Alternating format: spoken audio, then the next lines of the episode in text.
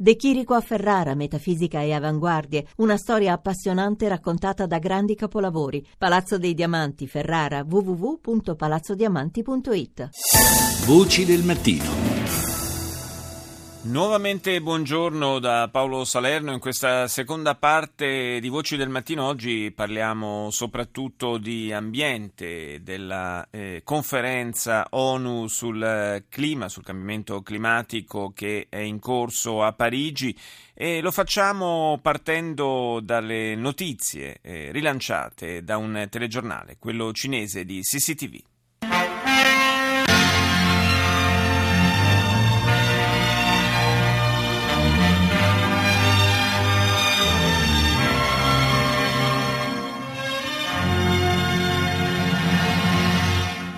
观众朋友晚上好，晚上好。今天是十二月一号，星期二，农历十月二十。Il telegiornale di Pechino è in larga parte dedicato proprio all'intervento del presidente cinese Xi Jinping alla conferenza ONU sul cambiamento climatico. Xi ha auspicato il raggiungimento di un accordo globale ed equilibrato che consenta di porre sotto controllo l'aumento delle temperature, ma al tempo stesso garantisca l'energia necessaria per un duraturo sviluppo. I paesi sviluppati, ha detto il leader cinese, dovranno accordare a quelli meno sviluppati assistenza finanziaria e tecnica, in modo che le misure che verranno adottate per per limitare il deterioramento del clima non ostacolino la marcia dei paesi meno sviluppati verso l'eliminazione della povertà e il miglioramento del tenore di vita.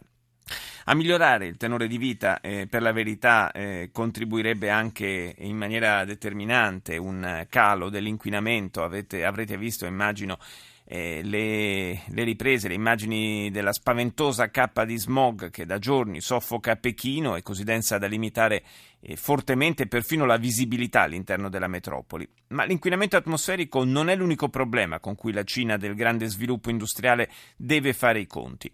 Il corrispondente della RAI a Pechino, Claudio Pagliara, ne ha parlato con la professoressa Chao Jingchen, vice direttrice del Centro Cinese sul Clima. Il Centro sul Clima di Pechino dispone di 200 ricercatori, monitora i cambiamenti climatici in atto nei vari ecosistemi della sterminata Repubblica Popolare. Alla vigilia della conferenza di Parigi ha prodotto un rapporto allarmante. 30 anni di sviluppo economico sono a rischio se non si prenderanno provvedimenti immediati. Negli ultimi cento anni la temperatura in Cina è aumentata di un grado, un grado e mezzo. Ultimamente sta crescendo di 0,2 gradi ogni decennio. È un ritmo doppio rispetto all'aumento della temperatura globale. Di questo passo, se non verranno prese misure stringenti, secondo i nostri modelli la temperatura in Cina aumenterà di 5 gradi entro la fine di questo secolo. L'impatto non si farebbe sentire solo sull'ambiente, ma anche sulle condizioni di vita degli esseri umani. L'innalzamento del livello dei mari costringerebbe decine di milioni di cinesi a migrare. Per questo dobbiamo agire con maggiore determinazione per contenere le emissioni. I mutamenti climatici hanno un impatto anche in Tibet, il tetto del mondo, da dove dipendono le risorse idriche di centinaia di milioni di abitanti non solo in Cina ma anche nei paesi confinanti. Secondo la sua ricerca, come sta cambiando quell'ecosistema? La Cina soffre di carenza di risorse idriche. Nel breve periodo il surriscaldamento del pianeta che produce lo scioglimento dei ghiacciai potrebbe alleviare questo problema, ma nel lungo periodo finirebbe per aggravarlo. I risultati della nostra ricerca mostrano che le risorse idriche della Cina diverranno sempre più scarse. Attualmente la fonte principale di acqua è rappresentata dalle piogge. I mutamenti climatici in atto hanno già ridotto le piogge deboli e aumentato il rischio di alluvioni. La crescita della della popolazione e lo sviluppo economico farà aumentare il consumo d'acqua. La scarsità di acqua è per la Cina un collo di bottiglia che bisognerà affrontare. Voci del mattino. Do il buongiorno a Federico Brocchieri, coordinatore progetti dell'Italian Climate Network. Buongiorno. Buongiorno, buongiorno, a tutti. Brocchieri è collegato con noi da Parigi, dove appunto è in eh, svolgimento la conferenza ONU sul cambiamento climatico. Abbiamo sentito anche dalle parole della climatologa eh, cinese Chao Jing-cheng la mh, mm, preoccupazione eh, della Cina per eh, eh, l'impatto che nei prossimi anni il cambiamento climatico eh, rischia di avere su quel paese e, e molti, molti assistenti riprendendo anche le immagini che abbiamo visto del, della cappa di smog, di inquinamento a Pechino, si chiedono come mai eh, la Cina poi sia uno di quei paesi che è più recalcitrante di fronte alla prospettiva di abbandonare eh, l'utilizzo di una delle fonti di energia più inquinanti, ovvero il carbone. Come mai? Beh, eh, bisogna sicuramente fare presente che ci sono due problemi principali. Il primo è un problema economico, nel senso che tutti i paesi in via di sviluppo, ovviamente guidati da India e Cina, che sono le grandi potenze che ormai si stanno distinguendo insomma, dal resto dei, dei paesi che hanno uno, seguito uno sviluppo diverso, hanno chiaramente bisogno di una, di una, crescita che necessariamente in questo momento deve passare anche per quelle risorse, evidentemente. Questo secondo le loro richieste, perché non sono stati loro i responsabili del fenomeno in atto. I cambiamenti climatici vedono delle responsabilità storiche principalmente nei paesi occidentali. Quindi questa è chiaramente la loro richiesta dal punto di vista politico, cioè la possibilità di conoscere uno sviluppo che al momento purtroppo è ancora più economico passando per queste risorse. Poi ovviamente ci sono anche altre problematiche legate al tema dell'equità, ovvero il fatto che eh, porre dei vincoli su queste risorse, visto che al momento sono quelle più economiche, chiaramente potrebbe porre dei vincoli anche nella, nel miglioramento delle condizioni di vita di queste popolazioni. E quando si parla di Cina, India ed altre grandi potenze asiatiche, ma non solo, ovviamente si parla di popolazioni molto, molto numerose. Quindi anche lì si va a creare un problema di, di equità. Sì. Sì, certo. E, tra l'altro l'utilizzo del carbone è, è evidente, eh, ci colpisce maggiormente quando parliamo di India e Cina perché sono due, due, delle maggiori potenze industriali e demografiche del pianeta, ma lo ricordiamo, ci sono anche paesi all'interno dell'Unione Europea che sono resti ad abbandonarlo. Esattamente, sì, in particolare la Polonia è stato uno dei paesi che negli ultimi anni ha posto più problematiche anche all'interno dell'Unione Europea stessa, che come sappiamo in ambito negoziale agisce come un unico blocco e per cui deve prima adottare delle posizioni fra tutti i 28 Stati membri. E le posizioni della Polonia, ma non solo, hanno talvolta creato dei, dei problemi nella, nell'adottare strategie ambiziose da parte dell'Unione.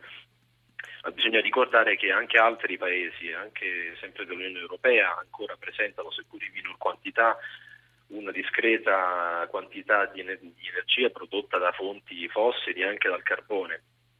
Per cui bisogna sempre cercare di mantenere uno sguardo il più possibile ampio e cercare di rendersi conto che il problema del, del carbone, delle fonti fossili in, generali, in generale deve essere risolto a partire proprio dai paesi che più di tutti hanno causato il problema, chiaramente cercando di supportare nella transizione i paesi con minori possibilità dal punto di vista tecnologico ed economico.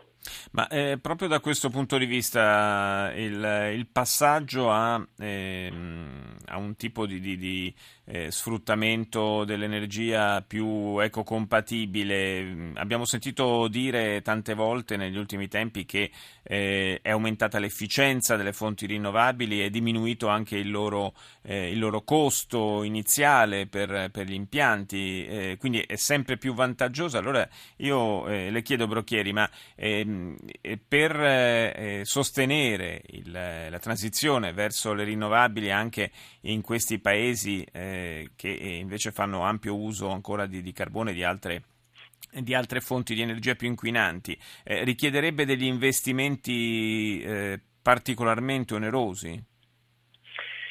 Nel breve termine probabilmente sì, questo forse è l'ostacolo principale, ovvero le energie rinnovabili non rappresentano un problema se si guarda ad uno scenario più a medio e lungo termine, che quello che bisognerebbe avere è la lungimiranza di, di, osservare. Il problema è che spesso la volontà politica manca su questo perché i mandati dei governi durano per periodi eh, decisamente inferiori.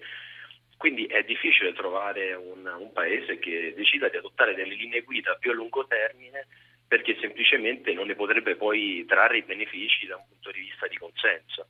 Beh, questo, questo, magari, questo, magari, è più vero in eh, paesi come, come, i nostri, un po' meno forse in Cina, dove hanno la possibilità di fare anche programmazioni a lungo termine. Sì, certo, lì in quei paesi c'è da dire però che eh, la transizione è effettivamente complicata, deve essere incentivata il più possibile, ma proprio per le proporzioni e proprio per il fatto che le loro economie sostanzialmente sono state basate su questo negli ultimi decenni, eh, il passaggio non è semplice per nulla. Eh, detto questo, soprattutto appunto dai paesi più sviluppati è importante avere un sostegno.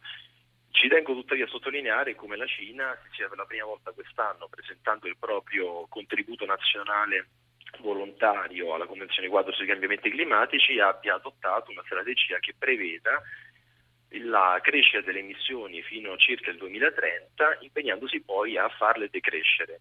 Per cui anche da questi paesi si comincia a vedere appunto una programmazione che consentirà, speriamo molto presto, di invertire la tendenza rispetto a quello che è il trend attuale. Il problema forse è che eh, tutti questi impegni, questi segnali anche positivi, insomma, che vanno nella giusta direzione a cui eh, stiamo assistendo in queste settimane, eh, se si fossero manifestati, diciamo, almeno dieci anni fa eh, forse ci, ci, ci, farebbero stare un po' più tranquilli. Adesso il tempo a disposizione, quello che è rimasto per evitare catastrofi eh, notevoli, è, è, davvero poco. Mi, mi, chiedo se non si stia combattendo in qualche modo una battaglia di retroguardia.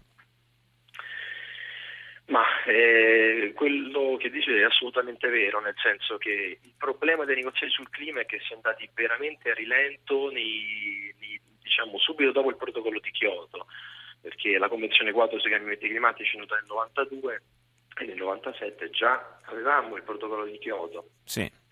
Per cui poi dopo ci sono stati purtroppo quasi dieci anni, perché il protocollo di Kyoto poi è entrato in vigore nel 2005 in cui si è fatto praticamente nulla. E il primo periodo di impegno è entrato poi in attuazione nel 2008, per cui capisce che c'è stato effettivamente un decennio praticamente di inazione che è stato assolutamente problematico.